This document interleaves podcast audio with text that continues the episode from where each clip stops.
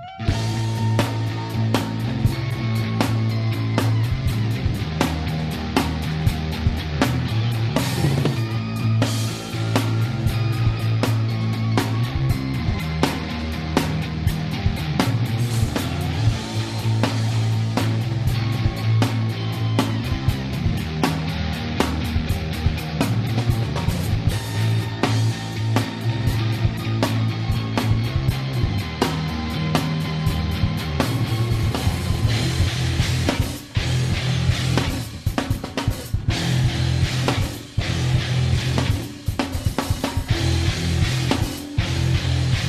Good evening and welcome to Spooky South Coast. Tim Weisberg here with you, along with the silent assassin Matt Costa and science advisor Matt Moniz.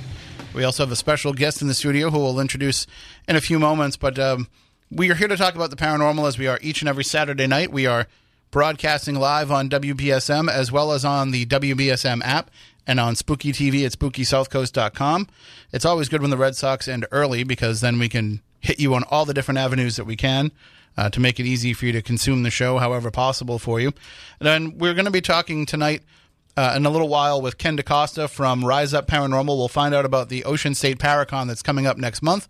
We'll find out about not only who you can go out and see at the Ocean State Paracon, but also we'll find out a little bit more about who they are raising money for this year because that convention every year is uh, completely for charity, uh, minus just the the cost of putting on the event itself.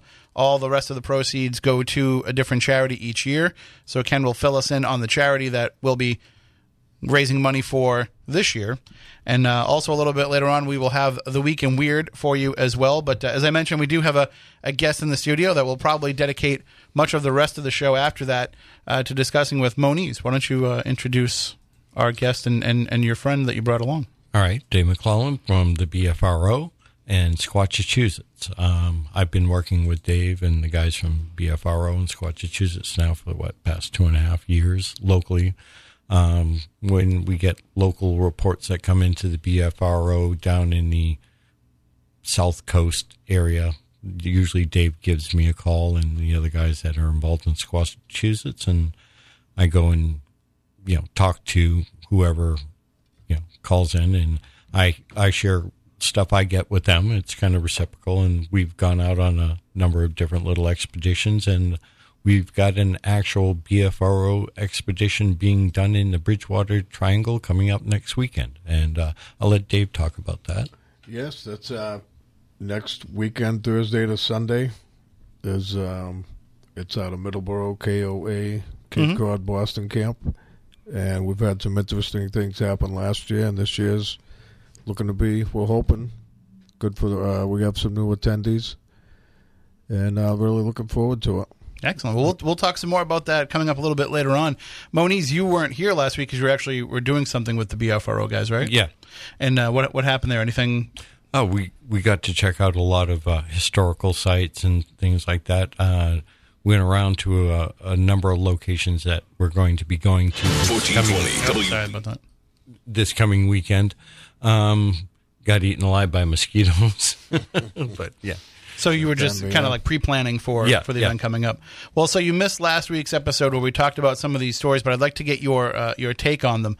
Uh, some of these stories that have been coming out in the press about UFOs. Uh, we had Yeah. Navy pilots talking about their experiences. We had, uh, and we'll we'll talk about Bigfoot in the government too a little bit later on Yep. too because that came up this week. Uh, Matt shared that story out on on the Spooky South Coast social media, but there seems to be a lot of UFO stories that have been coming out lately. Uh, and and I was talking last week about you know that's how disclosure will happen, not being you know a UFO landing on the White House lawn. It'll be things that are kind of pieced out so that people will uh, build up a tolerance for it and build up an understanding for it. Called titrated. Yes, it's been going on for the past decade and a half. So- actually longer, but yeah. So these stories coming out this week. I mean, do they these past few weeks? Do they surprise you at all? Has Oh, there been no, anything that's come no. out that you said, "Wow, I can't believe that they revealed that"? Or no, that this is nothing new to me or people in the um, UFO community. We we know that these things have been going on for decades, and that the government, you know, no, they did not stop, you know, paying attention to them in 1969 with the end of Blue Book. No, we people that have common sense know that the government is going to keep following the information. They're just not going to release what they know. Well, it wouldn't make sense anyway because you, you know you can't guarantee that the the reports that you investigated, you know, from the late 40s to the late 60s are the same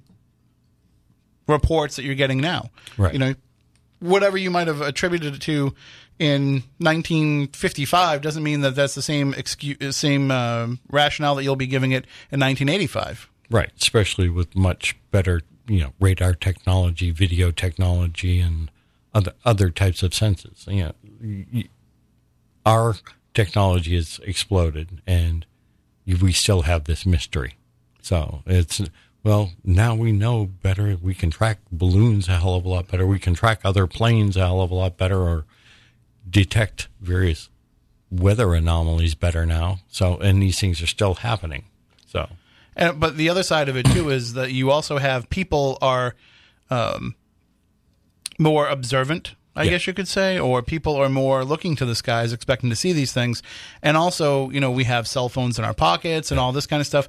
So it does kind of increase the amount of stuff that they would have to look into if they were looking into this fully. So maybe maybe they wanted to have that perception be the reality that they weren't really investigating it just so that they don't get inundated with a bunch of low level BS that's not worth their time, but instead they're getting stuff from the sources that they, they deem, you know, reliable.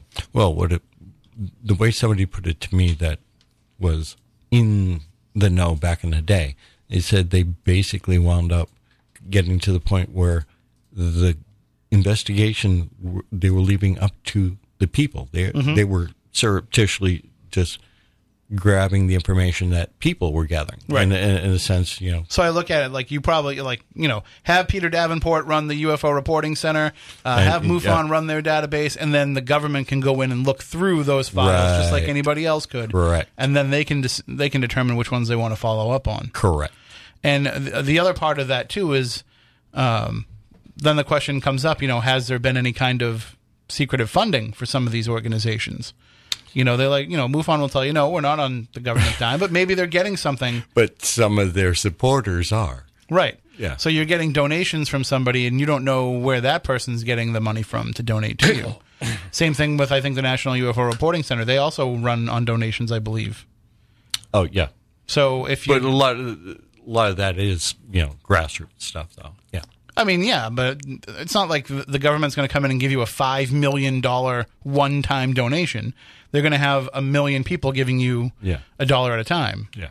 So, well, maybe not, maybe not that many. That'd still be suspicious if all of a sudden they got a million donations. But you know what I mean. It'll be something that will, Yeah. it will happen little bits of, of pieces at a time. So, what do you think will be the the forward thinking now of of these having these releases, having these stories come out? What will be the next step? Will there be more of this kind of stuff coming out? Will there be Yes. You know, will there be active investigations of? See, will we? What what will wind up happening is, I know, uh, of course, everything these days is turned this way. It will be turned political because people is like, well, how much money did you guys spend doing this and not telling how you know? uh, and one side will throw the other side under the bus and vice versa, and and then you'll get distracted again.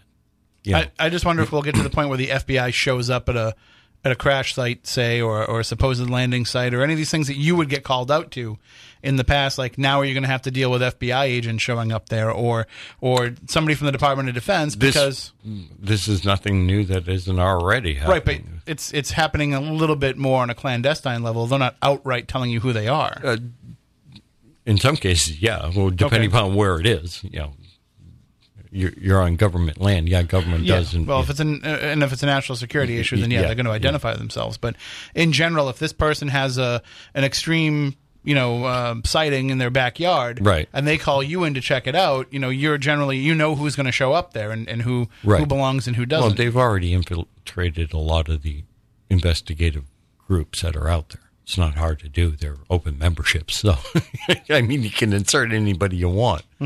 Um, but there's a chance that, yeah, this may become more public now. When when things happen, you may get uh, the government saying, "Okay, maybe we do want to talk to you." Uh, a reopening of a public um, blue book again, so to speak. I, well, I think too. I don't think it's coincidental that the Blue Book series comes out on the History Yeah. Channel right Yeah. before this stuff actually starts to happen. It's it, it does seem like they're kind of almost gearing up for.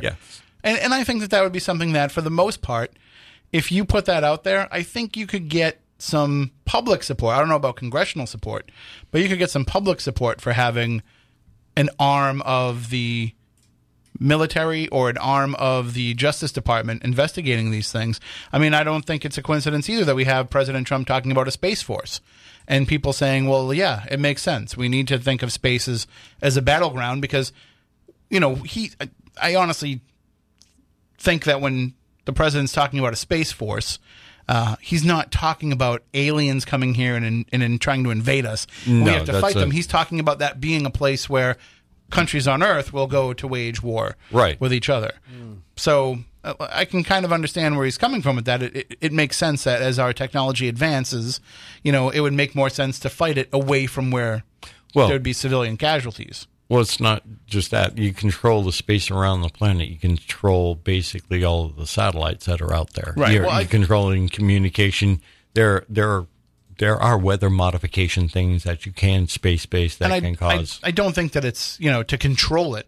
I think it's to make sure that nobody is trying to control it. You know, it's trying to make sure that it stays free up there. Um, yeah, right. yeah. I, I, but the the other side of that too is maybe if you do have that space force, maybe that creates the uh, the investigative arm for people because now it, it it would almost be something that you could see being a fair discussion if you say something came and landed in my yard and you know I saw beings in the window and then it took off again. You know, well, you want to make sure that it's not Russia or China Yeah. or some other country that has some sort of you know space flight ship that's coming down from the skies. So it does open it up so that you can investigate those things under this under this moniker of the Space Force, under this branch of the Space Force. So Uh, uh, another big part of it is surveillance, space based spy in the sky. Mm-hmm. You know, looking down and you know, you get to see the whole planet. and It's not like you can hide per se. Eh, eh, and, but part of it too, like part of this is on us as regular everyday civilians because there was a time when people could look to the sky and they knew what was there and what belonged to what didn't, and they knew what would be where. And we just we don't we don't pay attention to it anymore because we don't need it for navigation. We don't need it for illumination. We don't need it to be anything more than just what it is. It's just some lights in the sky. So, I mean, nowadays, if I'm embarrassed to say, but I'm, I'm, I feel like I'm just like everybody else. You know, if you're out there looking and you see something anomalous in the sky and you're not sure exactly what it is, I have to open up the sky map on my phone and point that up in the sky to try to figure out, oh, that's just Jupiter. You know, as opposed to just being able to look at it like people probably could have a hundred years ago and said, "Oh, there's Jupiter." Oh, that, oh, that's Telsat five or you know whatever satellite is flying by because The- they have those apps too. Right. The only thing that I can tell, uh, you know, like people are always like, well, I see this bright light. I don't know if it's the space station or not. Like I open up a space station app on my phone to see where it is because I, I couldn't tell you what it looks like going by in the sky without that. And that's part of our own, I don't want to say ignorance, but it kind of is. Like it's something that we used to know that we don't know anymore. Uh, you guys spend a lot of time out in the woods. I'm sure that it's beneficial to you to know exactly what you're looking at in the sky to help you with a matter of direction. Yeah, But Exactly. most people just don't bother anymore, Yep. you know, because they're going to have their phone with them and it's going to have a GPS in it. But what happens when you get to a place where that GPS no longer works? so the North Star is still going to be there. And we go to a lot of areas where even our radios last year, Yeah. the radios kept bugging Oh out. yeah, and It- batteries. that was when the first excursions into the Bridgewater Triangle electronic things for them were going haywire, and I'm just laughing because welcome to my Yeah, world. Not Bigfoot related, but uh, very, very voices being picked up on audio yeah, we're getting E EVPs. that we didn't hear, but we played back later on, and there was uh, a, Mike Z was asking questions, Yeah. and he got some replies, Yeah. and they weren't nice. well, we And uh, we hear things from people all the time too. They're like, "Well, I, I don't worry about it because I have GPS on my phone, and even when I don't have signal, my GPS still works." Well, okay, but what happens when your battery dies? You know, like most people can't even work a compass, yeah. which is uh, a shame. And uh, this was even after going back out to the parking lot, putting all new batteries in, going back in, and And still the same thing. we weren't even far apart from each other. Couldn't pick up, no sound, nothing. It's like they were dead. It doesn't take much. I mean, especially when you're in the woods around here. No, but these were in sight of each other. Well, Yeah. but I've been in some buildings where I've had that same thing happen, where all of a sudden the darkness just becomes so weird and like, you know, you can't even communicate with each other, or they sound like they're far away, and uh, it's- Yep. it's a freaky thing when it happens. So we'll we'll definitely get more into some of that uh, a little bit later on. We'll also take people's calls throughout the course of the night, especially if you live local and you've had a Bigfoot experience that you want to report. This would be a great night to do it. We've had people that have called in the past and they say, "Oh, I, you know, I think I saw something," and we have to say, "Well, wait till Moniz comes back so we can pass the report on to you guys." But uh, tonight would be a great night. 508-996-0500. We'll take your calls a little bit later on because we are going to talk with Ken DaCosta coming up in just a few moments. Uh, again, if you've never been to the Ocean State Paracon, and we will talk about it uh, in depth with Ken, but if you've never been to it, it's got to be the most laid back, you know, picturesque location. It is without a doubt, even even when it rains, it's a, a weekend well spent outside, well spent outdoors, and it's it's what we want these conventions to be. It's everybody coming together for a good cause, for a good purpose, and just kind of hanging out and spending time with each other. Although it, it's structured and it has its structure, it's not all about, you know, making sure that every single minute is planned out or making sure that every single thing is, uh, you know, dictated to the T. It's just a relaxing weekend. And when you're spending a Saturday and Sunday in July at a paranormal convention, you want it to be like that. You know, you want it to be something that is just a, a, regular kind of summer activity. And so that's why this is one of my favorite events to do each year because it always it always just feels like a bunch of friends getting together to hang out under some tents in the summertime. So we'll talk about that coming up with Ken. And if you've if you've been before, you know that even though some of the same folks come back year after year after year because they want to take part in it, you know that they always bring something different to the table. And so I think I've got a good lecture for this year that I've come up with. It's going to be a brand new lecture that I'm debuting, but I think the title of it alone will get some people to show up. It's called I have to like tweak the exact wording of how I'm going to do it, but how to become a paranormal TV investigator. Oh. Tell me that at a Paracon, half the audience won't be Oh, you know, like half the people won't be just jumping in to sit in that and be like, "Oh, this is what I want. This is what I came here for. Want to learn how to be on TV." now, it's little little secret inside info. It's not exactly going to be a how-to. It's going to be kind of a history of paranormal media, like how these things came together and, and how how the media started focusing on some of this stuff. And I had the opportunity to talk to somebody uh, the other night on Midnight in the Desert who's running an organization uh, where it's media people involved in researching anomalous phenomena. So it's people who are television news people, newspaper reporters, videographers, people who are working kind of in that in that world who are also interested in, in looking into these things. And uh, and I was as I was talking to him, I said, I can't, I can't believe it's taken that long because there's so many people that work in those fields that are involved in this that I, I can't believe that it's taken this long for them to kind of come together and and put all their eggs in one basket. Because like how many times, Moniz, have we had somebody on the show where they're like, well, you know, I'm a I'm a journalist by day, or Yeah. you know, and and I'm, I always have to say, well, yeah, so am I, you know, and it's like, and so is this guy, and so is that one, and so is this lady, and so is this person. Like, there's there's enough of us out there that it, it only makes sense that we all kind of come together, um, because, you know, this is something that has been a a huge shift in the way that it's been presented. Uh, I'm sure even you guys have seen this with some of the newspaper coverage and, and media coverage you've gotten. It goes from being this, you know, check out these wacky guys and what they do to now it's being taken more seriously. It is. I think all of the realms are. I think the all the I- UFOs, the Bigfoot, the ghosts. Uh, It's, and um, I think people are, and the, uh, especially all the new stuff leaking out about. I think there's going to be a big disclosure too soon.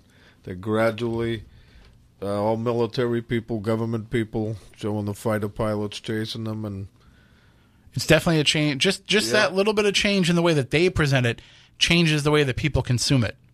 So if if the the TV networks and, and the TV reporters and the, the newspapers are taking it seriously, then the people who are consuming that news will will take it more seriously. You know, I, I hate more than anything when I have to watch some of my friends who get the chance to go and you know be on media to present different things, and, and it I feel bad for them when they go to this and it's like like some morning show or something, some morning TV news show, and they're like well, coming up, we've got somebody who does something really strange. You're not going to believe what he does. Coming up in a few moments. And then they bring them on, like, so you look for ghosts. Well, we all know ghosts aren't real. So what are you really looking for? You know, like things like that. It just, it, it's, why are we still having those comments made? Mm-hmm. You know, first of all, whoever your segment producer is, is lazy as hell because they should have been able to give you a bunch of talking points that didn't involve making any stupid jokes. The stupid jokes are kind of always going to be there. But if that's not the the core of the conversation, at least that's forgivable.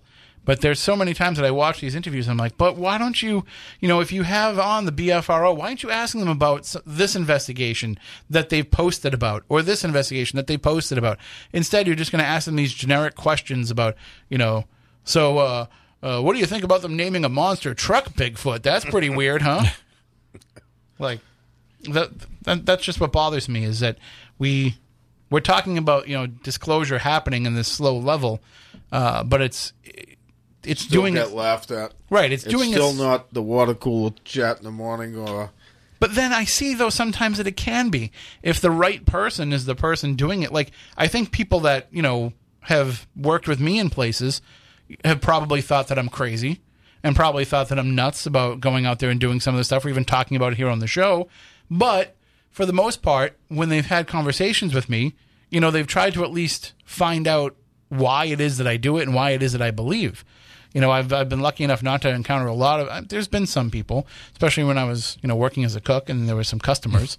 You know, there's there's been some people that have said, "You're insane." You're, you know, you're, or or even people that have said, you know, you, you know, you're just chasing after demons, right? Oh yeah. So we, you know we've gotten some of that blowback, but uh, I think for the most part, people have been at least respectful of that, and I think it, it, by not coming off as crazy, that helps. But I know plenty of people who don't come off as crazy that are treated much much harsher than that. But again, it's it's you know this is we're going on almost 20 years now of paranormal media being out there. You would think by now that it's it's become more accepting of some people. you know, it's good tabloid fodder. It's a good joke, uh, belittling, and you just got to let it roll off. And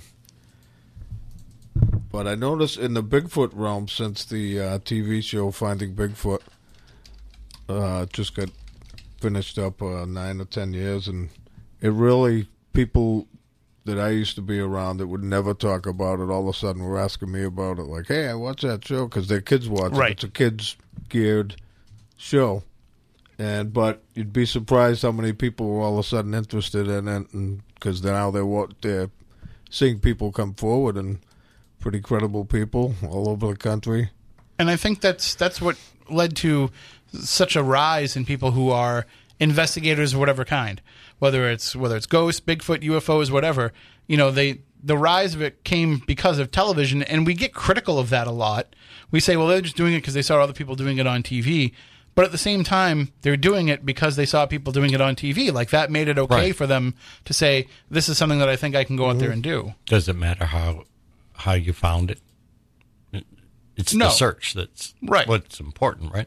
Right, and and and I've freely admitted that you know Ghost Hunters coming on TV in 2004, I never would have thought to do this show if not for that. You know, when I was growing up, there wasn't a lot of outlets to talk about this kind of stuff, and if it did, it didn't last.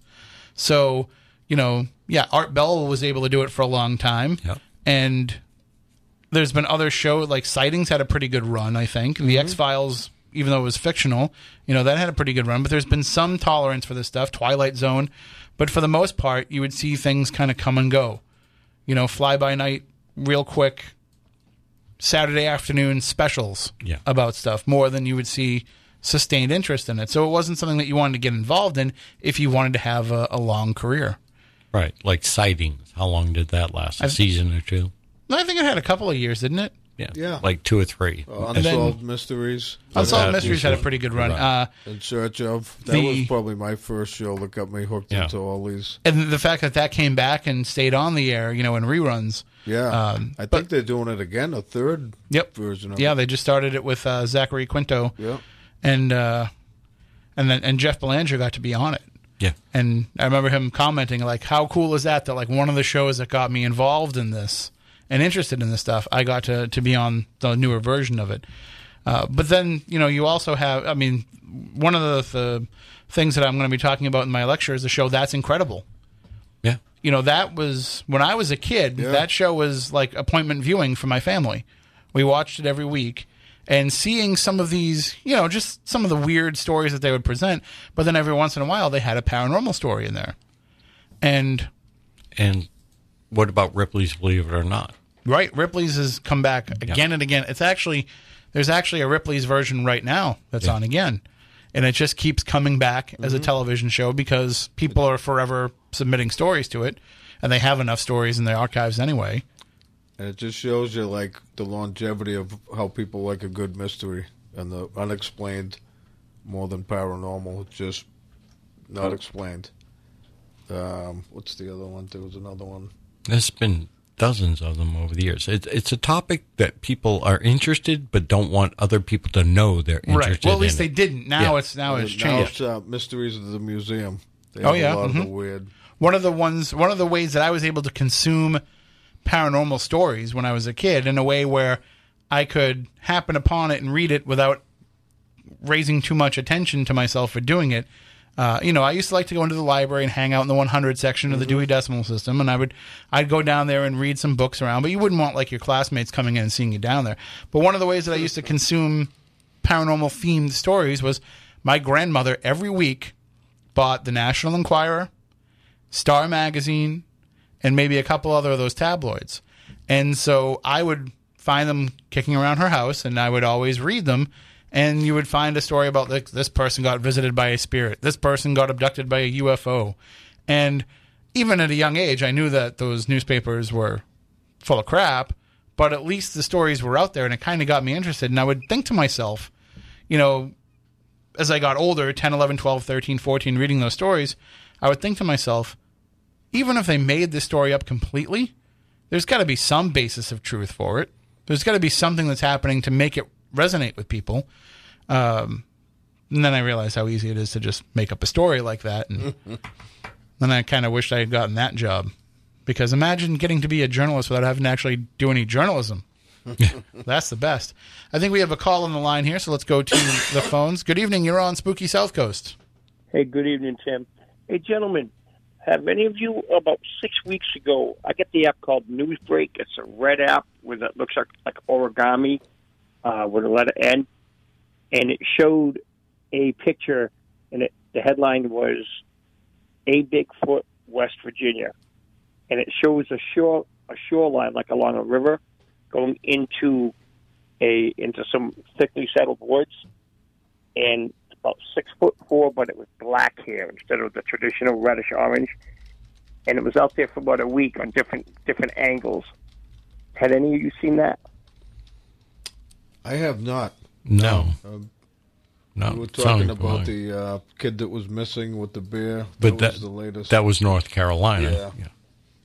But No. this was definitely West Virginia. It was near a riverbank. It there was um, some guys who were doing some um, a lumber company. There was a pack of them, and three or four of them had angles, but the closest guy to it, and it shows human-like, all black hair, kind of leaning over with the right hand on the on the rock, and then it kind of paused, didn't look back or anything, and then went right into the woods. But it showed two or three still pictures. All right, I'd like to see those, so I'm gonna have to Got a- Google those. You're saying about a week ago? I I saw I looked at it a week ago, but it actually happened about five or six weeks ago. Okay. It was sent to me on Newsbreak. On the app, it's called Newsbreak. And where where where did it take place again? West Virginia. West Virginia, right right near the um, Virginia border. So there was, there was a river. Oh, I guess it straddles both. And there was some guys for a lumber company going up and doing some survey, and there was a group. So there was two or three pictures, but the one clearest was the guy that was closest, and Oh, it wow. showed it was they estimated about six four, pretty built, and they heard a splash and looked and saw it heading away, and three of them got pictures, Wow. and it's leaning because there's some rocks. It's kind of an angle, and it went into the tree tree line, and they were like all flip, flipping out. Yeah, And I I'm, really Interesting. I'm surprised gonna it, it look didn't into get that case. coverage. And when I got it, it was just that somebody else sent it to me. um, Newsbreak. yeah, I'm looking it up on on Google News here to see if I see the story anywhere, and I, I don't see anything coming up. Yeah, me neither. Lots of I'll um, reports. I'll try to draw it back up and I'll send it over to you, Tim. I'd appreciate that. Yeah. Okay, my friend. All right, thanks. Thank I'll have you. a great night. 508-996-0500 is the number if anybody wants to call in. Now, it's good that we're getting stories about Bigfoot in the news, though, that don't end up with, you know, costumes in a freezer. Yeah. Because that was still one of our most commented on episodes of all time. By the way, when... I, I, we were just talking about that at Matt's house. yeah, we, we actually had... Frozen A, Bigfoot. we had Tom Biscardi on after that, trying to explain away his involvement in it, saying that he got duped. Yeah. and uh, to this day, that was probably like ten years ago, and to this day, it's the still the one that gets us the most comments out of any of our episodes. Although sex scandals in the paranormal is starting to catch up, that one got a lot of. I think just people go on YouTube and search the word sex, and that comes up, and they're like, "Oh, well, now I'm going to comment on this." I But- would think he would want to see it before I go out in front of all the cameras and put my name on this here. He just, if he did, if that's how it happened, I mean, Right. I mean, and you, let's you face it, see it first. he doesn't exactly have the most stellar reputation himself, anyway. Exactly. So if you're coming into this with that kind of a reputation, then you're going to try to say that these guys duped you. Like I'm just I'm not going to buy it. First of all, and second of all, like you're saying, do your due diligence. You know, Yeah. Don't get involved. And I don't I don't remember all the particulars Yeah, of it, but consider the source it came from, to look at it, and because I was uh, I was telling Matt earlier, funny story when that broke. I got called up uh, the place I worked. I worked in the warehouse, so I got called up to the office, and a few people are huddled around a computer. Hey, you got to see this? This just broke. You got to see this? It's on CNN, and I looked at it, and in about five seconds, I goes, "That's a costume." And walked away. Where you going? This no, this is all over the news. And it, I goes, it's it's a costume we got from eBay right, yeah. with some uh, roadkill in it, you know. And if I remember right, again, all the details probably escape me a little bit, but if I remember right, at least one of the two guys that was involved outside of Biscardi, one of the guys was a police officer. Yes. Lost his job too for it. He Yes. did. But so if that's the case, maybe he's thinking, Biscardi is thinking, you know, well, if I'm going to pull another hoax off, like these are the guys to get involved with because they have credibility. So that will help me have credibility. And then, of course, they get found out because, uh, first of all, how could they have not? Like, how do you go into that thinking you're going to get away with it? Yeah. Yeah. The quality of it, I could see if it was um, like we've seen some real good one at Like the, the Minnesota Iceman. The- Although yeah. that supposedly was a real body, and then they switched it out. If you talk to Loren Coleman, his stories about it. Yes. uh, but- there was a guy we just had uh, came from the Ohio Bigfoot conference, and there was an artist that made. They were so lifelike, you literally could walk up to them and they were rubber. Mm-hmm. But uh, I mean, the wrinkles in the skin, the hair, the eyes, uh, probably the best effects of a Sasquatch you could see. That I could see and it got taken or duped, but this thing was folded up in a box, flat faced. It was. Uh, Yeah. people wanted to believe. I think a lot of people did, and they they uh, call him up, call him up. They know, you know, they know you're into it. And But you know, that thing happens. And yeah, it's terrible, and it probably had some negative blowback for, for yourself and your organization and people that just go out there and do this, where people say, well, you know, obviously if that's a hoax, they all must be hoaxes. Yeah. But then again, maybe if that didn't happen, maybe we don't see the rise of interest in Bigfoot that followed up. That we wouldn't have all these television shows and specials and all these things that have come out uh, as a result of it. So, although it might have been negative when it happened, I think that there was uh, some good that came out of it. Um, so I'm I'm just taking a look to see if Ken's still around. Uh, he might be on an investigation or something tonight, so that could be holding him up. But why don't we uh, why don't we take a break that we have to take, and when we come back on the other side, we will talk with Ken. Uh, he is on the phone right now, so we'll take a real quick break, and then we'll come back with more spooky South Coast coming up in just a moment. Just let me go back to where I'm supposed to be for these commercials, and uh, we'll be right back. When you think of places to go for great food and fun with family and friends, you naturally think Dave and Buster's. That's why you should let them host your next party, outing, or event. Dave and Buster's provides epic fun for everyone, so it makes sense that it would be the perfect place for your graduation party, youth group outing, or end of school celebration. And there are private rooms to hold your corporate meeting or conference. It's the perfect mixture of business and fun. Whatever the occasion, let Dave and Buster's make it one everyone will remember. Learn more at daveandbusters.com. When medical treatment no longer offers a cure, hospice is the right choice for many because it allows individuals and families to fulfill their desire to live their days in comfort and dignity at home. We are honored and privileged when someone chooses community nurse to care for them during this time. Our team offers physical, emotional, and spiritual care focused on quality of life throughout their journey and ultimately after their loss. Facing this kind of diagnosis is hard. There will be good days and there will be bad. Knowing that you are doing all you can to recognize that every day is a gift is a gift in itself. Visit communitynurse.com. Hi, I'm Tom. And I'm Eric. And we're from the uh, Quahog Republic. That's right, living, giving, and relaxing. We have four locations in Falmouth, Onset, New Bedford, and Plymouth, each with its own unique atmosphere and feel. So, Tom, it's tis the season for lobster rolls, isn't it? It is. Go check it out. All four locations. Raw bar, right? We do, are we doing raw bar at all four locations? All four now? locations coming we, this May in Falmouth. I think we're crazy. We're on the interweb, aren't we, Tom? We are. Check out quahogrepublic.com. We'd love to see you this summer. Any one of the four locations. Grab a loyalty card on your way out. We save you money every day with SeizeTheDeal.com. It's where you go to get discounts on great restaurants, entertainment, services, and more. But these deals are limited and sell out fast. This week, get a $50 gift card to Top Shelf Bar and Grill for just $25. This deal goes on sale Wednesday morning at 9, so get yours before they're gone. If you've been looking for melt in your mouth dishes served in a fun atmosphere that the entire family will enjoy, then head to the top. Top Shelf Bar and Grill in New Bedford with a mix of delicious pub favorites and Portuguese dishes. Top Shelf has what your taste buds desire. Relax in their comfortable atmosphere for lunch or dinner, or just kick back and enjoy a cocktail mixed by one of Top Shelf's fabulous bartenders. So stop in today for lunch, dinner, or drinks. Top Shelf Bar and Grill, 1825 Acushnet Ave in New Bedford. So don't miss out on this amazing deal. Get your half-priced gift card to Top Shelf Bar and Grill this Wednesday morning at 9 before they sell out. Only at seizethedeal.com.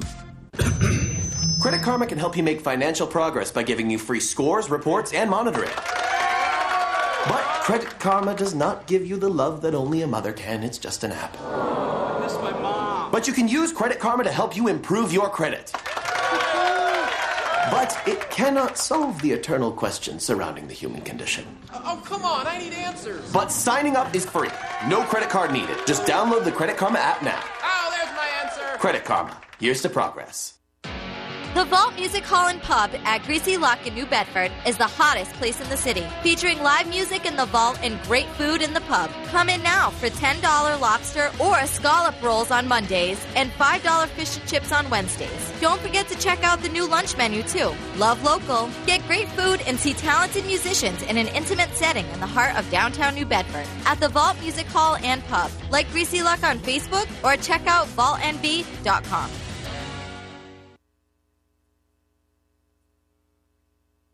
All right, welcome back to Spooky South Coast. Tim Weisberg here, along with Matt Costa, Matt Moniz, and Dave McCullough is our guest tonight as well. And joining us on the phone, we have Ken DaCosta of, of Rise Up Paranormal joining us to talk with us about the Ocean State Paracon 2019 edition. How are you, Ken? I'm doing very well. How are you, gentlemen, tonight? Oh, we are spectacular, and it's always it always gets exciting around this time of year because we start gearing up for what is, uh, I think, New England's favorite paranormal convention. Uh, it's really turned into something, and I mean, I have everybody that supports it and shows up and lends their voice to it to thank for that. It's uh, apparently become a real destination event, and we're very proud and happy to say that. And it really is because, like, I've gotten to meet people from around the world, people who are paranormal fans who uh, always say, you know, I, I've wanted to come to New England and I needed a good reason to come out and, you know, Ocean State Paracon, with all the good work that it does in the community, is always always a great reason to do so. Well, we're glad we could provide that opportunity. The amazing thing is, I'm just checking the guest list. People have gotten a hold of me, and people are coming in from Canada, Hawaii, Italy, believe it or not, and uh, all over the place, Florida and all over the Northeast. So um, it's very gratifying, and it's great because a lot of these people are going to be appearing as our guests, and they lend a different voice to it, which is something that we try to do all the time with our presentations. Give everybody uh, a little dose of uh, a more eclectic view of. Um, the paranormal than they might ordinarily get. So, um, you know, we're glad to have these uh, folks here with us. So uh, you do have some new additions this year. Uh, we'll get into some of the old favorites that are that are going to be there as well. But who are some of the new additions to the lineup? Well, this year um, I'm actually punching things up right now.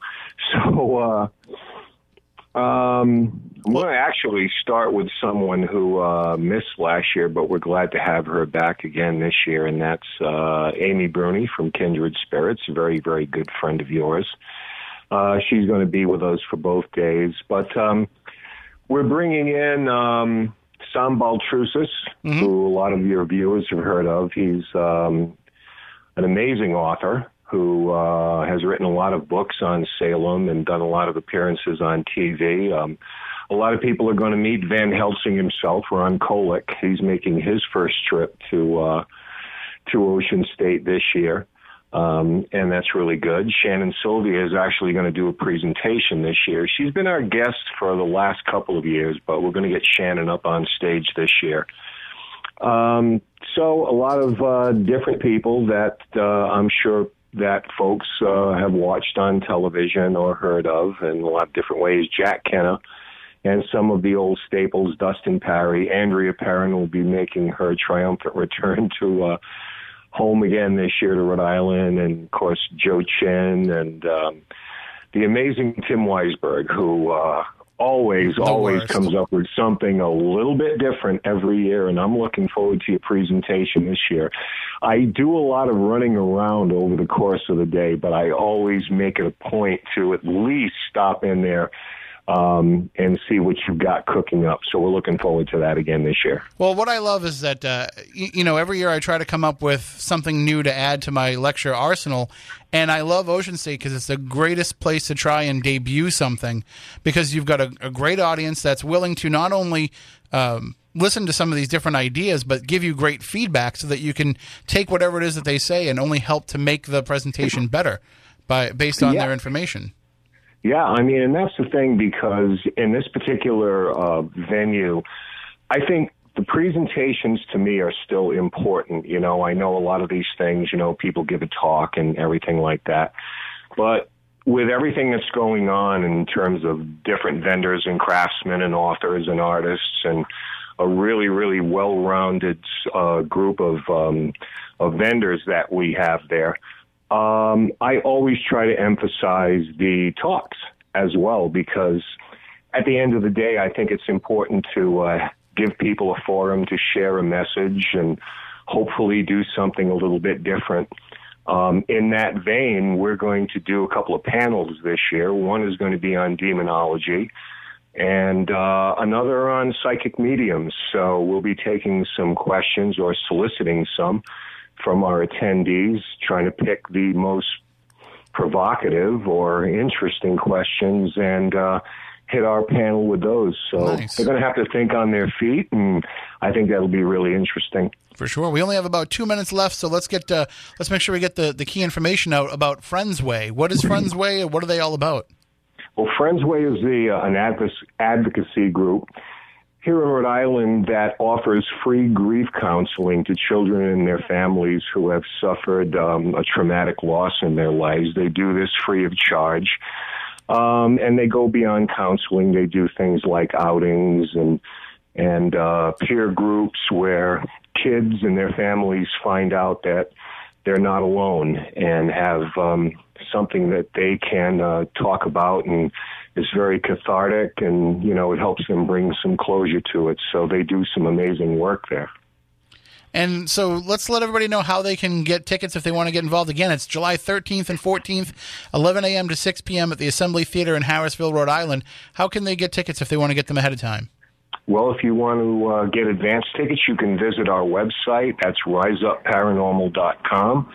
click on Paracon on the menu and it'll take you to a page where you can get uh, advance tickets to the event. But it's, it's important to note because I'm asked this that yes, uh, there are tickets at the gate, but if you want to beat the lines, this is a great way to do it. Tickets are twelve dollars a day for adult, a twenty dollar weekend pass, and children under twelve are uh, five dollars. You can't go wrong. It's a it's a very low price to spend a day with some great people, some great friends. You'll learn a lot. You'll be able to pick up some uh, some all all different kinds of stuff from the different vendors that are there. Everything from paranormal equipment to to handmade trinkets and, and books and all kinds of things. And uh, and of course, uh, the the big draw every year is always Andrea Perron. She'll be there again as well, right? Absolutely. Andrea puts this aside every year. She loves coming back home and paying a visit and meeting some of her old school chums and neighbors. And uh, we're uh, very, very happy that she's able to join us each and every year. All right, so July 13th and 14th, the Assembly Theater in Harrisville, Rhode Island, the 2019 Ocean State Paracon, presented by Rise Up Paranormal and benefiting Friends Way. Ken, looking forward to seeing you then, if not before. I hope before, but uh, in any event, it's coming up soon. Thanks for the opportunity to uh, come on, talk a little bit about it, and uh, looking forward to it. So, you guys have a great night. You too. Take care. Okay, you bet. That is Ken DaCosta. And again, uh, we'll be hanging out at the Ocean State Paracon July 13th and 14th. More details uh, as the weeks go on as well. We're going to take a break. We'll be back with more Spooky South Coast in just a moment. Are you intrigued by paranormal talk radio? You'll love the new Paranormal Radio app from TalkStream Live. You'll find a great selection of talk shows covering UFOs, ghosts, strange phenomena, and much more. Download the Paranormal Radio app now and start listening to the very best in paranormal talk entertainment. The Paranormal Radio app, free in Google Play and the iOS App Store.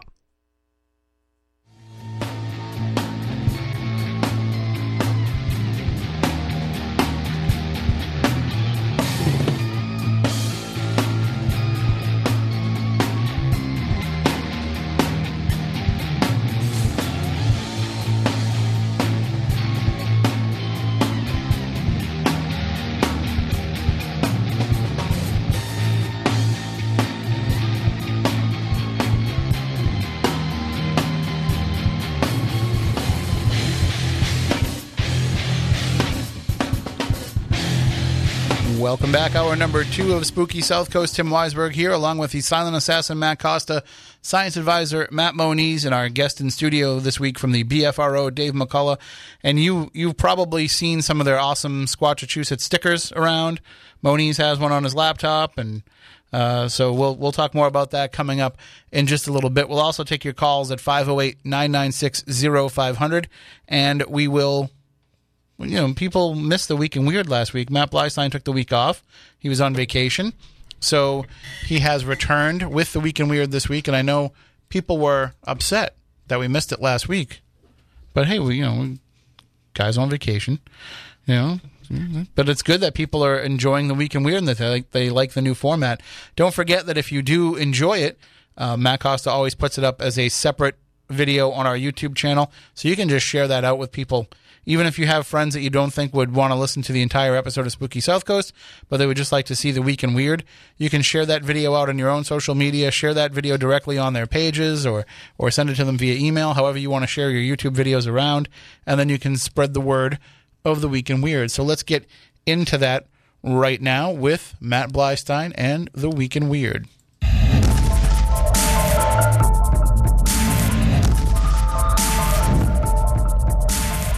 In a world where the paranormal is just a breath away, we're spanning the globe to bring you the best in paranormal news. This is The Week in Weird. Hello, and welcome back to The Week in Weird. I have poison ivy all over my body, including my face, so we're going to make this fairly quick. Our first story takes us to Thailand where one man is making nightmares that you can eat. Artist Kittiwat Unarrom has been making unsettling, realistic, and gory body parts out of bread in his family's bakery for over a decade. The son of a baker, he learned to bake at the age of 10, but after studying fine arts at university, he decided to use dough as his medium to create art in his own unique style.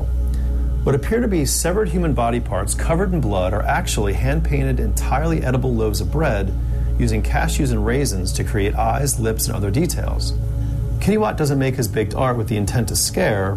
Instead, he seeks to use his bread to share a deeper, more profound lesson. He says, Baking human body parts can show the audience just how transient bread and life really are. Truly, food for thought. Our next story is an update to a segment we brought you a few weeks ago. Back in May, Ghost Adventure star Zach Bagans bought a supposedly cursed chair known as the Devil's Rocking Chair, which was closely connected to an exorcism case that Ed and Lorraine Warren were involved with in the 80s. Zach planned on displaying the chair in his haunted museum in Las Vegas, but on the exhibit's opening night, there was so much paranormal activity surrounding it that his plans changed dramatically. In this video footage, taken from inside the museum, we can see Zach and a friend near the chair's exhibit when a door to the chair's room opens on its own. Zach then appears to take a few selfies before running to the aid of a woman who fell unconscious on the stairs directly above the exhibit after a fit of crying while asking, Why is this happening to me? After being open for only a few hours, the activity surrounding the chair was so pronounced that it forced Zach to close an exhibit for the first time since the museum opened, and it will stay closed until further notice. At the risk of sounding like a broken record, our last story is about a recent spate of attempts to break some fairly obscure Guinness World Records. In the Netherlands, 850 vertically gifted people gathered to break the record for the largest gathering of tall people, Women had to be 5'9 and men 6'2. The previous record was set in Australia with 139 people in 2009. In Tennessee, David Rush popped 200 balloons in 14.77 seconds to beat the previous record of 33.74 seconds set in New York by Ashrita Furman in 2014. Montreal yoga instructor Dana Glowacka held a plank for 4 hours and 20 minutes, breaking the previous record of 3 hours and 30 minutes set by Maria Kalimera in 2015. In Egypt, the record for the longest iftar banquet table was broken, with a table measuring 10,465 feet with enough space for serving nearly 7,000 people. Iftar is a traditional Muslim meal to break the Ramadan fast. The previous record was set in the United Emirates with a 9,789 foot table in 2018. In Ireland, 824 students broke the record for the most people in one place patting each other on the back. The previous record of 329 people was set by Leicester Grammar School in England in 2018. The record for patting yourself on the back is currently held by everyone's favorite president, Donald J. Trump. It doesn't look likely to be broken anytime soon.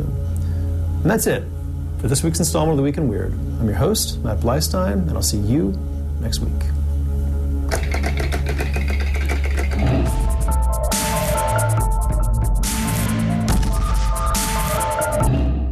Well, always good stuff from Matt Bleistein and the Week in Weird. Again, feel free to take that segment, share it around, spread the weird word with everybody that you know. Well, we are back in talking with our guest, Dave McCullough, tonight. We're talking about Bigfoot, especially cases in New England. And now you guys had mentioned that there's something going on next weekend that people can actually join in and take part in if they want to. Yep, it's the BFRO expedition with uh, BFRO members, guides that'll take you out if you've. Uh, local and looking for something to do next week and you've always had an interest in it, this is a good way to get your feet wet and get involved in the subject. Um, that's how I got involved with it in 2005. I attended the Whitehall, New York expedition, and uh, I've been going since. And it's just once you do go, you can go anywhere in the country or Canada once you've attended one and they're usually uh, sites where there's been sighting reports. We were out actually today checking a couple areas where, where there's been sightings. We had uh, four new attendees. Uh, we have some returning people. Each expedition will have people that have been on other ones. So it's it's a good group of people, good group of friends. You uh, educate you about the subject. Mm-hmm. We have a couple brothers that are Squatchachusetts members, uh, Tim and Eric Vogel They'll be doing outdoor demonstrations, uh, cast making demonstrations, evidence collecting. So uh, a couple of people that were new today actually learned a lot just from coming out and asking questions, and they were thrilled at the end of the day. So it, it's a good uh, good way to get involved in it. Yeah, because I think a lot of people are interested in the topic, but they don't know how to how to go out and do it. And it's it's definitely one of those things where you don't want to just take what you've seen on television Mhm. and go out and do it on your own because I mean, first of all, there, you could contaminate any evidence that you do find. You might not know we- what even to look for when you get out there, and the worst case scenario, you get lost. So exactly, Yeah. it's it's worth And going it's out with people that get know. lost, especially now everything's green, and if it's not well marked, you can get turned around and just by poking around and. So yeah, you got to be, and like you said earlier, sometimes the electronics don't even work, and the Right. you could have the top of the line GPS, and it's just out of range and useless. But when you get into an area like the Bridgewater Triangle where things just go haywire exactly naturally. Yep. We encounter it all the time. So you said that you got involved with this in, in 2005? Yep. So was was the Squatchachusetts organization already existing, or did you No, begin it uh, after that? Seven years now. Okay. Massachusetts has been, but the BFRO started in uh, 1995, and it's been going since. And and so in all that time since you got involved with this here locally, how many, if you could guess, how many different uh, expeditions have you done in New England? Uh, New England, I've done probably a dozen over the years with a couple different organizations. So there's a lot of a lot of sightings that are reported. There's a lot of activity going around in this area to make it worth people's time that want to look look into into Bigfoot here in New England. Yeah, those would be like organized expeditions. Mhm. I was talking to 12, but I've been out a lot more than that, just on my own or with a few people. But um, yeah, it's just once you start doing it, if you always had the interest in it, you'll. Like a lot of times, the joke is a bad day at golf is better than a good day. This is uh, most times nothing happens, but it's that one or two t- odd times that uh, something really happens, and you just know your adrenaline's. This is what you came for. This is worth all the. Because that's a question that I get from people all the time is like, well, do you have Bigfoot in your area? Because they know the, they know about the Pacific Northwest. They know about some of these other areas uh, where they have different type of you know creatures that are spotted, skunk man sightings, or you know Mhm. all these different possible Sasquatch creatures that could that are just differentiating differentiated in in appearance a little bit. But people are always like, so you actually have them in New England, and I think that they go back to the Native Americans in this area Yes. with reports of them. Actually, all around the country, all all the tribes. Yeah, some of the first reports of wild men come from when the pilgrims were landed here, and you know the native Wampanoags have had history with these encounters going back thousands of years. So you got to be careful now when you talk about the Wampanoags on the show. Okay. I found out that I got I got yelled at at one of my lectures. We're not supposed to talk about it. Oh. I got chewed out. And I said, "Well, then come on and talk about it." You're saying, "No, we don't talk about it." I'm just I'm being slightly facetious, but yeah, no, I got I got warned about uh, sharing Wampanoag beliefs. I mean, somebody has to because we have to talk about it. Well, then they really shouldn't be talking about Right. it in public. Then We can't leave it at- people to talk about. It. Well, no, that was the thing. She pulled me aside because I was talking about it in public. So, Oh. but I was like, well, then you need to come on and tell the stories. But, uh, but anyway, We're not telling the stories. We're just saying that they do happen. right. We're we're not trying to misrepresent their culture in any way. Uh, but but they they do go back that far. I mean, that these reports are not. It's not just because people are finally going out and looking for Bigfoot in New England that people are seeing it. It's been something that's been happening forever, and having somebody that can go out and, and look for it and, and being able to train people to know what to look for, first of all, can get rid of a lot of misidentification. I'm sure there are a lot of things in this area that people could see in the woods that they could easily mistake for being a Sasquatch creature that are easily explainable. Exactly. And a lot of people are already thinking about it and want to see a black blob run across and, you know, hairy and dark. And that was a big Bigfoot. That was, well, you know, when it's dark at night, every branch that breaks or twig and it's just, you know, naturally falling off the tree. Nothing, or an owl, you know, and it could be anything. But um, I think people want stuff to happen now. Just it's that close. They know it's that close, and uh, I mean, people that are into it. A lot of people are um, just want to be skeptical. They they need one on the table. They need show me something, you know, which Right. which is understandable. I, I mean, I think I'd rather run into a Bigfoot in the woods than a black bear. Yeah. You know, at least Bigfoot's been smart enough to avoid people for all these years. The bear is just going to come right at you. So But getting back to your uh, Native American thing, that goes back to the earliest explorers, the earliest natives here. They've cave drawings. Mhm. California has a lot of um, uh, rock paintings. They, they've always honored them in their baskets, their uh, totem poles. and- Things that all reference this type Yeah, of creature. Yeah, hundreds of years. So there's definitely something to it. Uh, we have a, a phone call on the line, so let's go to that. And if you want to call in, 508 996 0500 is the number. Uh, we're going to try and keep it on topic. Good evening. You're on Spooky South Coast. Good evening, Tim. Hello, how are I, you? I just wanted to check in. First of all, if I could, I, I didn't catch the website for that uh, Ocean State Paranormal. I'd like to get that first. If I could, I got a pen and paper so I can write it down. Sure, it's riseupparanormal.com. Rise. All one word. R I S E U P Yeah. paranormal.com. Paranormal. Dot com. And then when you click right on the link there for the Paracon, that will have your option to buy tickets. Great, because that sounds uh, very interesting to go to.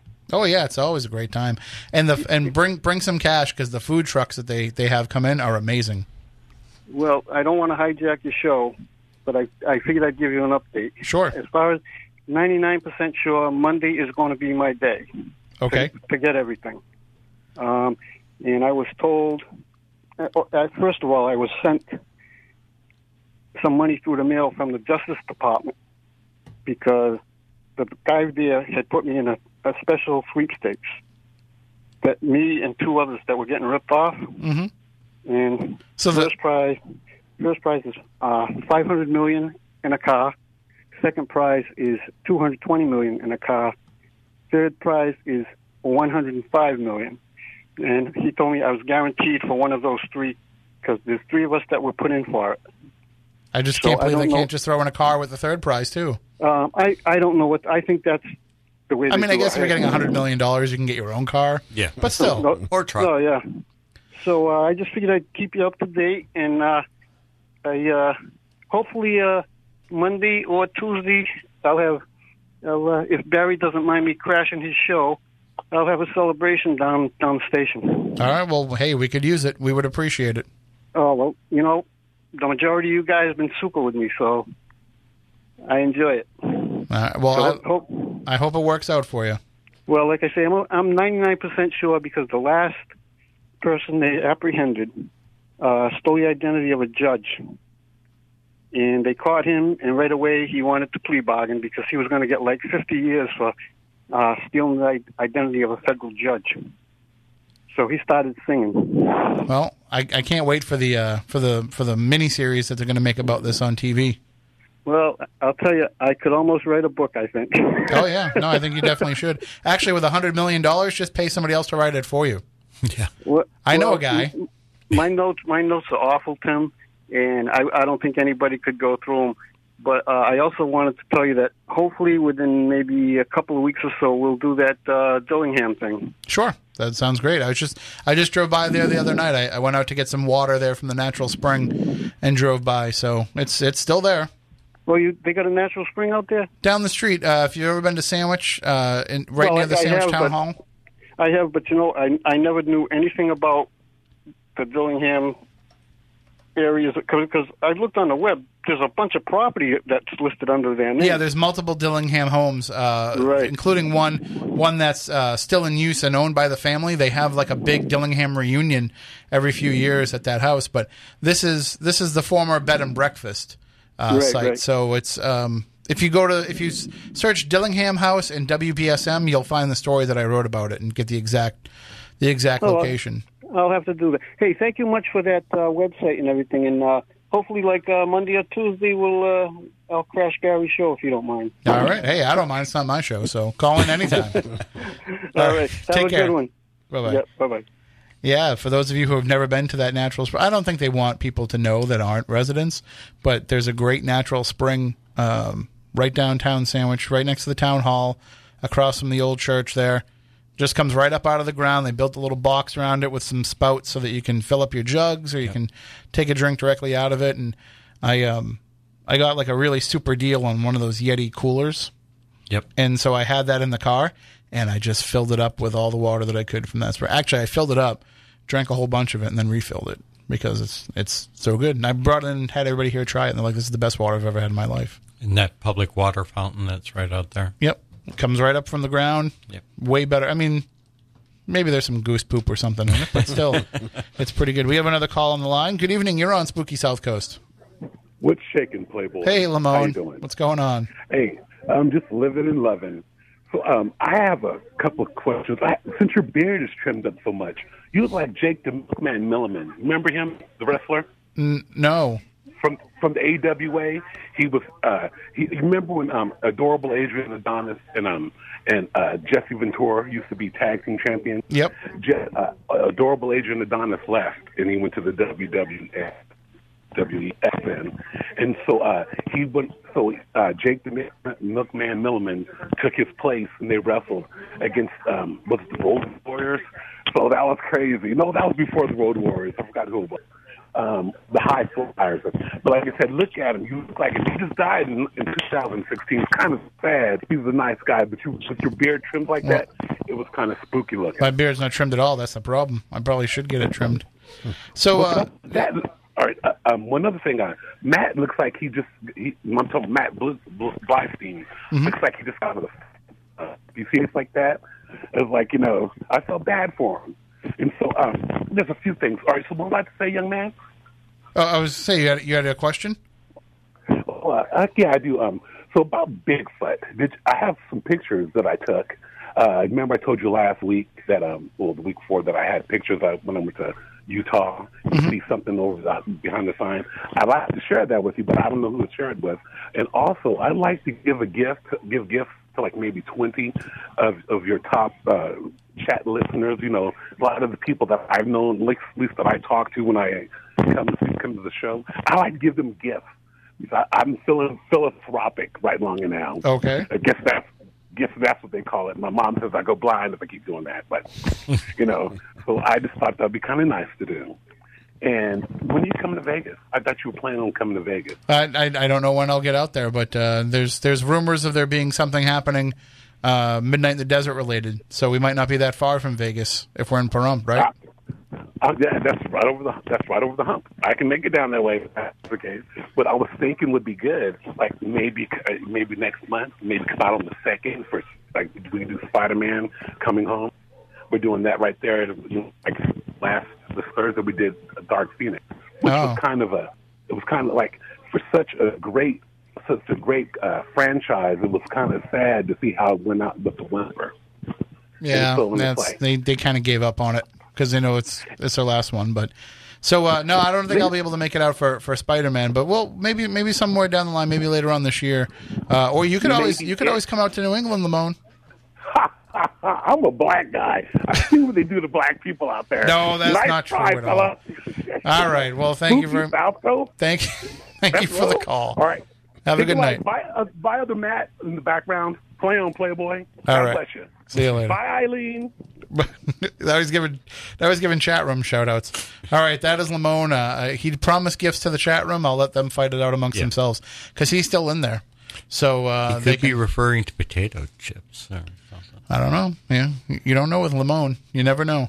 He's uh, he's got connections. So, uh, but you know, we we were talking about Bigfoot, and if anybody does have any questions for Dave, or if you want to call in, maybe with a local experience, 508-996-0500.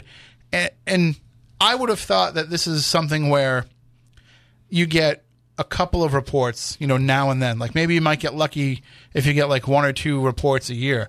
But Moniz is constantly like, up. you know, I'm not going to be on the show tonight. We got we got a call. We're going out to this area. It seems like there's a, a lot of activity lately. Is this something that is an increase, Dave, or is this something that is kind of how it always is for you guys? And I only know about it because Moniz is going with you now. I think uh, for myself personally, um, I've had my experiences that happened to me in the last four years, and uh, probably all the years before that, not much at all. And there has been more sightings uh, reported by, and different organizations are getting reports. And What what would you attribute to that being on the rise? I think um, more people going and enjoying the outdoors, getting out of the cities and hitting Mhm. the trails and hitting um, some of that camping, just getting out fishing, a lot of uh, recreational activities on the water. Those seem to be a lot of the witnesses that are just out enjoying So nature. you, uh, you'd say a majority of your stories come from people who just happen to see a creature, as opposed to people that are going out looking for a creature. yes, yeah. Do you still get some from people who are kind of like amateur squatch hunters themselves? Yeah, but uh, uh, there is a lot of stuff coming out by researchers that are getting good footage or good tracks and casts and all kinds of stuff. So if somebody is going, and obviously, you know, we don't want to recommend that anybody goes on their own, especially, you know, the first time or anything. But if somebody is going, what do you recommend that they bring with them for something that they would want to use, not only for their own safety, but also to to maybe help to um, document anything that they find? Lots of bug spray. Lots of bug spray. That's probably top of the list, huh? You know, plenty of water. Be safe. I wouldn't recommend going out and doing this alone. Some people do, but uh, I don't think it's good to do anything out in the alone in a lot of these woods where Right. a lot of just mysterious stuff happening, missing 411 and Yeah. all the national parks Mhm. and, you know, wild animals. And there's big cats around But just here. you could trip over a stump or fall in a hole or That's something. it. Yeah, you turn your ankle out there, you're in, the, you're in trouble, you know. What's the what's the great uh, meme that go, goes that goes around now and then? Um, you know, I was uh, when I was raised, I, I thought that I'd encounter quicksand a lot more as an adult than I really did. Mm-hmm. You know, but hey, it's it happens, and it happens around here. I'd say always keep a good scale item too. If you do come across a track in the ground or anything, just something to you know. Pictures are great, but you need something in the picture to to What, give it. what do you recommend people use? Dollar bill. Yeah, Yeah, I've seen a lot of dollar bills. a lot of rulers, a small ruler. Even if you threw down, if you didn't have something, you could throw down a lighter or a you know a pack of cigarettes. Most people have those. and if you have two people, it's probably not easy to do when you're working by yourself and trying to work the phone at the same time, but or the camera at the same time. But you know, a, a measuring tape is good to bring because you can just clip it onto your belt. Exactly. You know, so if you have somebody else that can kind of take the picture of And you it's measuring it. indisputable. Everyone knows. You know. So- you can see the numbers right there. What do you what do you think happens more often when people are going out and looking for this? Do they do they have an experience where they, they see something or they hear something more often than they find a print, or do they find a, a, a print a track more often than they might see or hear something? I think tracks are more scarce because Mhm. of the, uh, especially the layout, mostly around here, and especially in Mass, the thick leaf litter, uh, moss. You'd, So- you'd have to get really lucky and have one walk through a muddy field, and it's just the odds. I think more, well, more reports to us, anyways, of sightings or. They call it paralleling or following out back to the car to get them out. That's when you'll get, you know, trees shaking, rocks thrown at you. A lot of it's, um, my opinion, is just intimidation to get you out. So they're They- trying to scare you away from them. yeah, yeah. A lot of actually, the woman today that was out with us um, has a lot of stuff going on in New York, and she was saying how she knows they're following them, and she'll stop, turn around, and and out of most reports, sorry, um, people will report that when they stop, the noise stops. Like they'll hear footsteps or leaves crunching or you know branches breaking, and they'll stop and turn around. And then it stops, and they'll start walking again, and it starts up again. And um, a lot of times, we think it's just they're following you out to make sure you leave, right? Instead of just you know, and it's an all opinion too. I mean, it's all uh, my opinion that the uh, they call them watchers. That'll that's their main job is to protect the clan and any cows coming in or any people coming in on the trails. They kind of keep an eye on you, follow you around, and make s- you know they want to know what you're up to. I think it's just all part of survival. Is I mean, it's it's amazing that you're dealing with something that is such a physically imposing creature, but yet it still hides while Yep. trying to scare you away. It could just come out and be outright intimidating.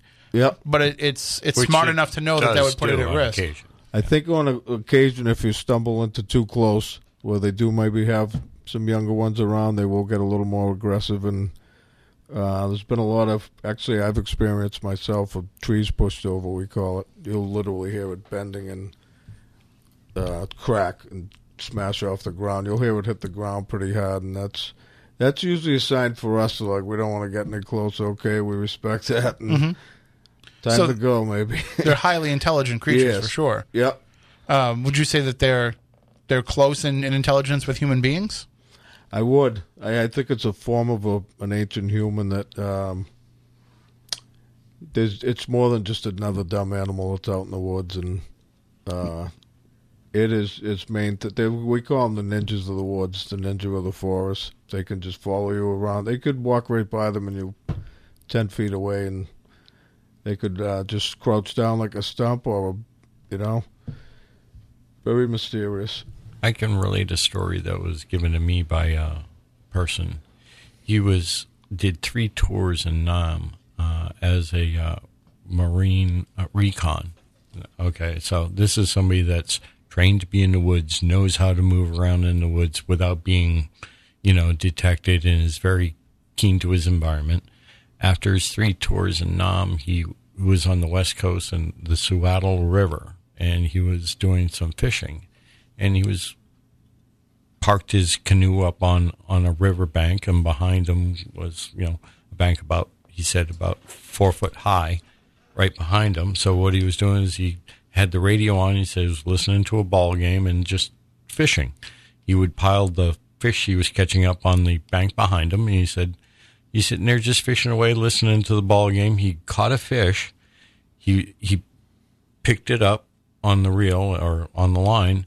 Was take took it off off the hook. He turned around to put it with the pile of the others, and then he noticed that he was looking at two knees on either side of him. And at that point, he looked up, and this thing reached down, grabbed the fish out of his hand. Already had the other fish that was on the ground behind him in his hand, and stood up and walked away. He's like, I spent three years in the bush. This thing snuck up on me, and I didn't hear this. Like, and this thing was huge. Yeah. He's like, I've never been more scared in my life. He's like, threw, threw the fishing gear in the canoe and paddled the hell out of there. So it sounds like Dave that you're you're convinced that this is a flesh and blood creature. Yes. And and Moniz, I don't think I've ever asked you, but is that that your take as well? Yeah, I think there is a flesh and blood element to it, definitely. But is there also a a, a supernatural element to these creatures as well, Dave? In your experiences, is there is there something there that makes it so that it just goes beyond just being a regular creature? Uh, a couple strange things that have happened, but I, I really can't say. You know, I've seen orbs like right in areas where there's been sightings, Like seen with your uh, own eyes? I actually last year there was I didn't see the creature because uh, it was seen through the thermal. We were doing an expedition in West Western Mass, and a lot of people saw it. There was three different guys with thermals, and um, they all saw it, and I could tell they saw something. And then when they said it was gone within ten seconds, a little orb goes just over the tree line and just goes along the trees and gone. Everyone saw that, but um, I wish I knew. That's like the million dollar question. I, I used to be dead against it, but now I'm a little more open to it. You know, it needs an explanation. We we've gone here, we've gone there. It needs. It could help explain. Right, and it, it might not be so much that it's kind of weird that it bears on TV behind you guys right now as we're doing this, but uh, it could be not so much just that these creatures are um, supernatural in their nature, but it could be that the places where we're able to encounter them are just supernatural places. Moniz, you were talking about the Bridgewater Triangle and having all these other experiences happening while you're out there looking for Bigfoot. You're having capturing EVPs, EVPs, yeah. hearing voices, and all these kind of things, so that maybe it's those window areas that we're going into that let us see them. It doesn't mean that they're paranormal, but it just means that we see them more. Well, I mean, that they're supernatural, but we just see them more in these supernatural areas. Because you've gone to some places where, you know, where you go and look for these things are pretty much the same areas of where we go and look for other things as well. Right. I mean, it, Massachusetts here, the big spots that we have for encounters are down here in the southeast coast, the Hockomock area, Middleborough, Lakeville, uh, Bridgewater areas. Then it's around the Quabbin Reservoir, and then the western part of the state out near like North Adams and stuff. Yeah. Correct? Berkshire Mountains, Yes, yeah. October Mountain. You Yeah. said earlier. Well, I mean, all of those places also have all kinds of other stories associated with them, so it definitely fits the pattern. And it seems Mhm. that way in other areas too, where even if it's not places where us in modern times have a, have that type of spiritual attachment to those places, the Native Americans certainly did. You know, going back to you know three, four, five hundred years ago, these are places that might have been used for for ceremonies or rituals or things like that, and now they're places where we still to this day, even though we're not going through the same ceremonies that they are, we're still having those same kind of weird encounters.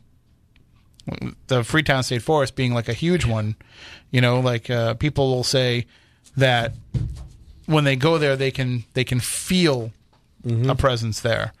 Um, and I'm sure that you feel that in a lot of the places that you go. You can feel even if it's even if it's not the creatures necessarily that you're feeling, you're feeling something. Yeah, I've seen some strange lights too, not orbs, that were just the tops of the trees all lit up. Actually, like the top half of the trees. From there, it was just all lit up, and uh, and it just kind of like moved up the tree and gone into the sky. Not Bigfoot related, but it was on a guy's property that had a lot of Bigfoot stuff going on. I mean, that's why they we were there. So you never know what you're going to see, and I can't say it's not related because it, like I said, it happened in the same place. Uh, there's been cases where uh, tracks have just stopped in the snow, like a footprint will just stop, and it was something from above took Yeah, it. You Know? maybe. So uh, it's head scratcher. Well, what would you say is probably the best, you know, looking at it as a physical flesh and blood creature, what would you say is the best piece of physical evidence that you've come across? Um, not that I've come across personally, but what has been found already and um, accepted as evidence by the, you know, the most notable people that are studying this is the dermal ridges and the tracks, uh, the, which is like fingerprints, Mhm. uh, hair samples that come back unclassified, um, with a kind of link to human, but not quite human, not quite animal, somewhere in between. Um, just stuff like that. There's been blood samples, hair samples, saliva samples from food that you know researchers have left out. Fecal. Mhm. Fecal. Fecal. That's Moniz's specialty. Yeah, yeah. The- yeah. Yeah, actually, so they- they- actually, that would be one of the better things to study. Uh, You know, we'll put the junior high uh, humor aside, but Mhm. inside basically fecal matter, you have very specific uh, microbial uh, and and other enzymes that you can test that will tell you what family that this comes from. It's a it's a very definitive test because gut microbes are pretty well studied for scientific purposes, believe it or not, to understand how digestive systems work in animals and humans. So, yeah, it's a very definitive test. And uh, so, what about yourself personally? Then, have you have you got any good physical evidence in your own investigations? I actually have some uh, interesting sound recordings. Nothing of no casts. I've seen some odd shapes and um, mud that uh, actually had water in the puddles that you you really couldn't do nothing with it. But again, it doesn't prove nothing. But they were pretty big and pr- very shaped like a human foot, but just very big. What what about the sounds? What what were those the like? sounds were recorded from. Uh, I was actually out with a camcorder, not uh, filming anything, just filming scenery. Actually, going down in a canoe, and I didn't actually notice it till I come home because it was just on a tiny. This is when camp, back when when camcorders looked like a uh, looked like that box over there. They were that big, but it. Um, when I brought it back, I was listening to it on TV. It was just on a videotape, and you really couldn't hear a whole lot. I was, I had actually heard some wood knocking, which I was hoping it would pick that up. So I went to a friend of mine who had a really nice sound system, and um, he played them through there, and all of a sudden you could you could literally hear something growling, and it's almost like a motor. Like I should have gave it to you ahead. You can play it. Sorry, and you can. Um, I'll send the, the link to Matt. You can actually play it on here, and it's just like a deep guttural groan that you can't even a human can't imitate it, you know. Mhm. And it's actually almost motor like. You can hear the uh, like it's very very interesting. And and when you spend enough time out in the woods, you learn what different sounds are. yeah, So you know what's what, and you you kind of have to know what's what because you want to know what's in the area. it's something big. Yeah, you can tell it's something very big. And I'd always want to have it professionally analyzed, but you'd have to send it to like Texas A and M. I think is one of the only bioacoustic. Costs a lot of money and a lot of time. I just don't have that. So Well, locally, I still we have, have the sounds. Naval War College that they train the people with their sonar operators there. Uh, there's been UFO sounds that we've sent through there that have been used for analyzation, and we might be able to borrow some technology there. I know some and, people. And then what you do is, you know, you always make sure that you provide it to the television shows. When the television shows are looking for cases and looking for evidence, you provide it to them because then they'll turn around and they'll pay to have it analyzed. So then you get the Mm. analysis back without having to pay for it yourself. Yeah, okay. Yeah. So I'd it's love good. to know the truth, even if it's not a Bigfoot. I'd rather know it's either a, like a very big cat. It almost sounds like a, a lion roaring, not roaring, but the uh, what's the word I'm looking for? Like the purr? Like, purr, yeah. yeah. I'll Almost tell- like a motor running, like just a very low. I can't do it. Still would rather run into a Bigfoot than a mountain lion. But Mm-hmm. you didn't hear it, but you're able to pick it up with the um, sound system. Sounds to me like infrasound. It could be. That could very well too. That's what a um, few of us have suggested because I did get a feeling of dread, in, like before that, and it's actually at the end of the recording before I shut it off, and I just I just got a feeling to get out get out of this area, being out in the water and close to the bushes where I could kind of hear knocks earlier, so I'm, I just had a bad feeling. And uh, like I said, when I got home the next day and went to my friends and he played it through the big speakers, it wa it was amazing. It still is. I still play them every now and then. And there's a um, Monsterland show I did, and they played it right on there and got a good response. So I'd, I'm hoping someone, a good uh, animal bioacoustic expert, could could answer that. So, and you had mentioned the wood knockings, and I think that that's something that a lot of people know to listen for if they're going out there. So, what do you think that that is when when you hear these wood knockings? I think uh, a lot of times lately we've noticed the past couple years that early on, so soon as we get out of the car, we listen now because it could be an alert to other if there's other Sasquatches in the area that they're here, you know. And, And- it, it just sounds like something banging on a tree. Yeah, it just almost like something hammering. Someone will say, it, uh, someone was telling me the other day they thought they heard it and they thought uh, someone was making something at two in the morning out in the woods behind the house. So we're talking- It sounded like someone banging a hammer. We're or- talking about something with force. Yep, and hands. Yep. Mm-hmm. The other is uh, what's called clacking two rocks. You know, when they Rock clack together. clacking. Yeah. Yeah. So uh, again, this lends to there being that intelligence uh, to to not only be able to realize that you're there, but to want to warn the others too. Um, if that's the case, though, do you start to wonder if the more of these experiences that you have, where you get there and you're warning them, do you feel like almost now like it's you're invading their area, and that you you know if you if they're perceiving you as being a threat, that maybe it's better off if you just leave them alone? Yes, uh, we've been doing that too, like not replying or not knocking until you hear one, like so not initiating, in other words. And um, also too, it could be a lot of people have reported they've heard the knocks coming from different directions. They could be like, "I'm here, where are you?" or hunting. Yep, just kind of like driving the deer, something you know, this way, and they can't. They're they're not going to wear orange vests Yeah, to let each other know where they are. So There's different numbers of knocks reported. Some it's just a single loud crack. Some of it's two or three. You know, you know, you never know. And that's the thing about knocking too. When you hear wood knocks, you still need to see what's making the knock. You know, Right. Unless you've been out in a pretty far area for a long time and you know there's no other people around, and depends where you are. So I know Moniz, you've said that you've you've done some work in Middleborough Yep. as of late. Where would you say are the real hot spots around this area, especially in our listening area of where people are encountering these creatures? Right now, Freetown, we've had a number of reports coming from the Freetown State Forest, um, Lakeville, and the Middleborough area. Yeah, th- that little tri corner area. So, and, and is this time of year? Yes. Is this a time when people because they're going out into the woods Right. more? It's uh, also when a lot of the um, the berries are starting to come out and the food sources are starting to bloom, basically. so you expect to get a big rise around this time of year every year. This in late summer, fall always seems to be pretty active too. It could be after the harvest that uh, it's cooling off. Maybe they're out and about more. Yeah, maybe depending they're- on the summer too. They might stay deeper in the forest in the in the Mhm. summer when it's warmer out and Stay in the shade and by the water.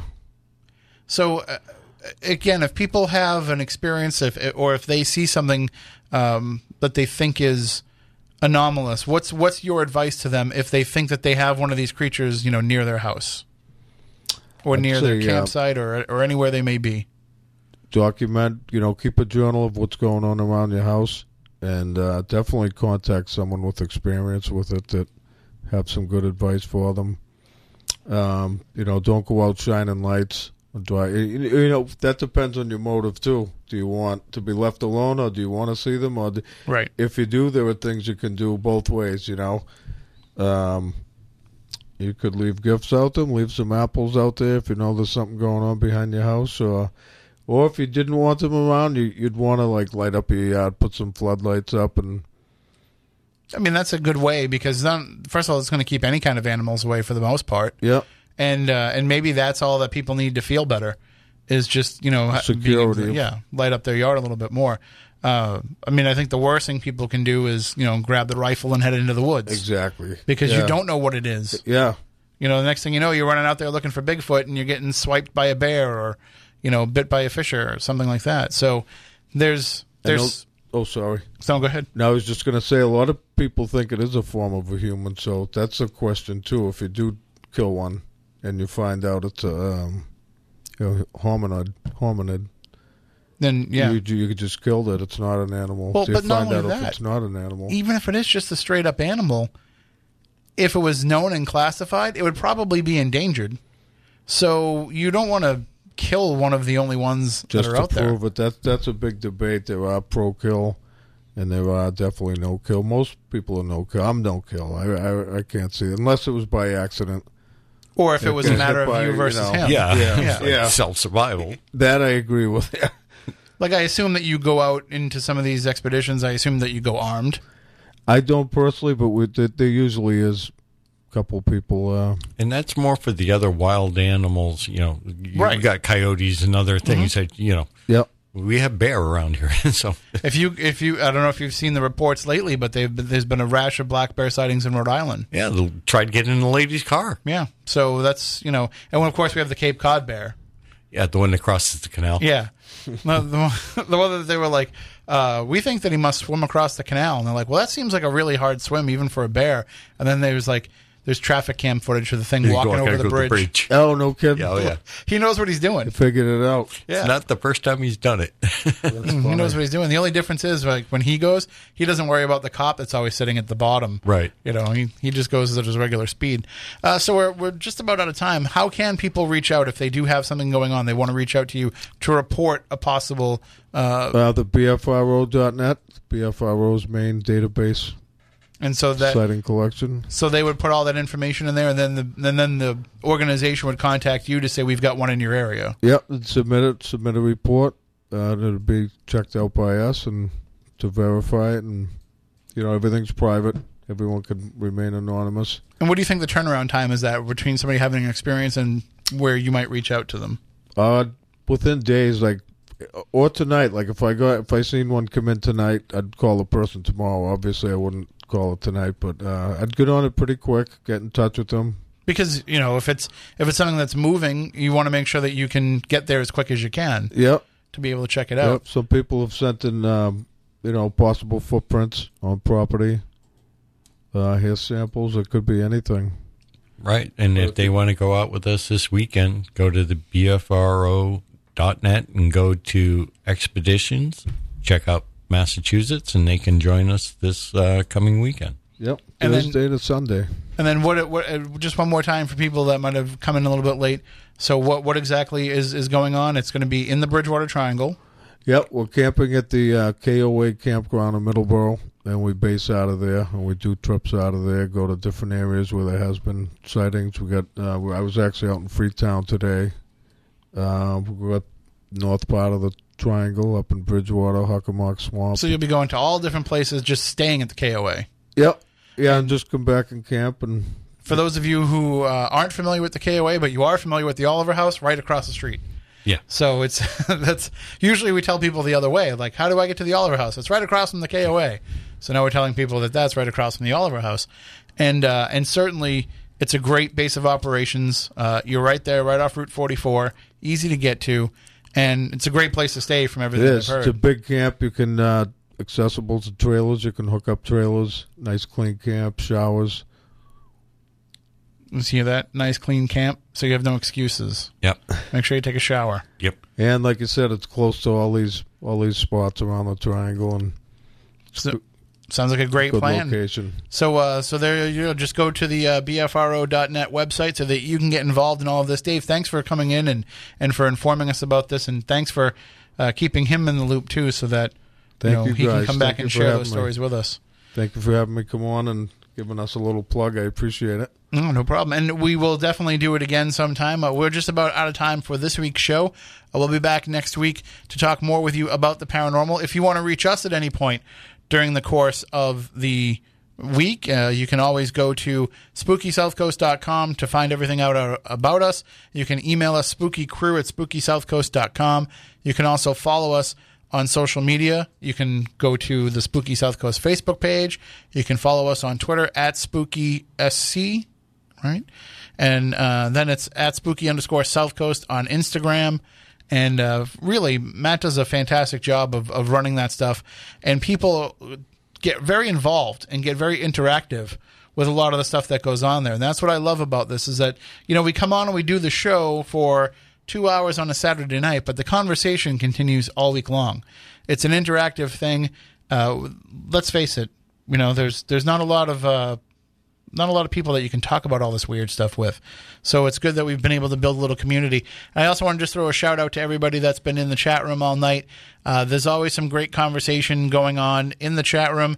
I was trying to reach over, uh, take a look over and see some of it uh, throughout the course of the night, but uh, I'm sorry if I missed some of it. There was a lot of uh, picking on people too, so you know I'm I'm sorry I missed that. I'll go back and read it later. So if anybody was making good jokes about me, I will uh, I will definitely let you know that I, I saw it later on.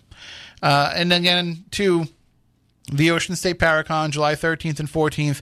Come on out, help us raise money for a great cause with Friends Way.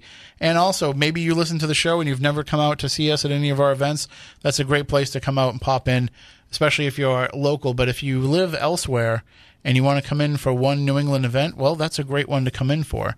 And uh, we'll also have the Mass Paracon a little bit later on this year as well, which we'll tell you more about in the coming weeks. If you'd like to come out and take part in that, I'm excited about that because we're getting John Tenney to come to New England again. So I'm pretty excited. Not only that, but get to go back to Ventfort Hall, which we haven't been been to in quite a while. A couple of years. Yeah, and um, but then of course I have to encounter the bat again in the basement. So uh, I'm a little worried about that. I'll wear a hat.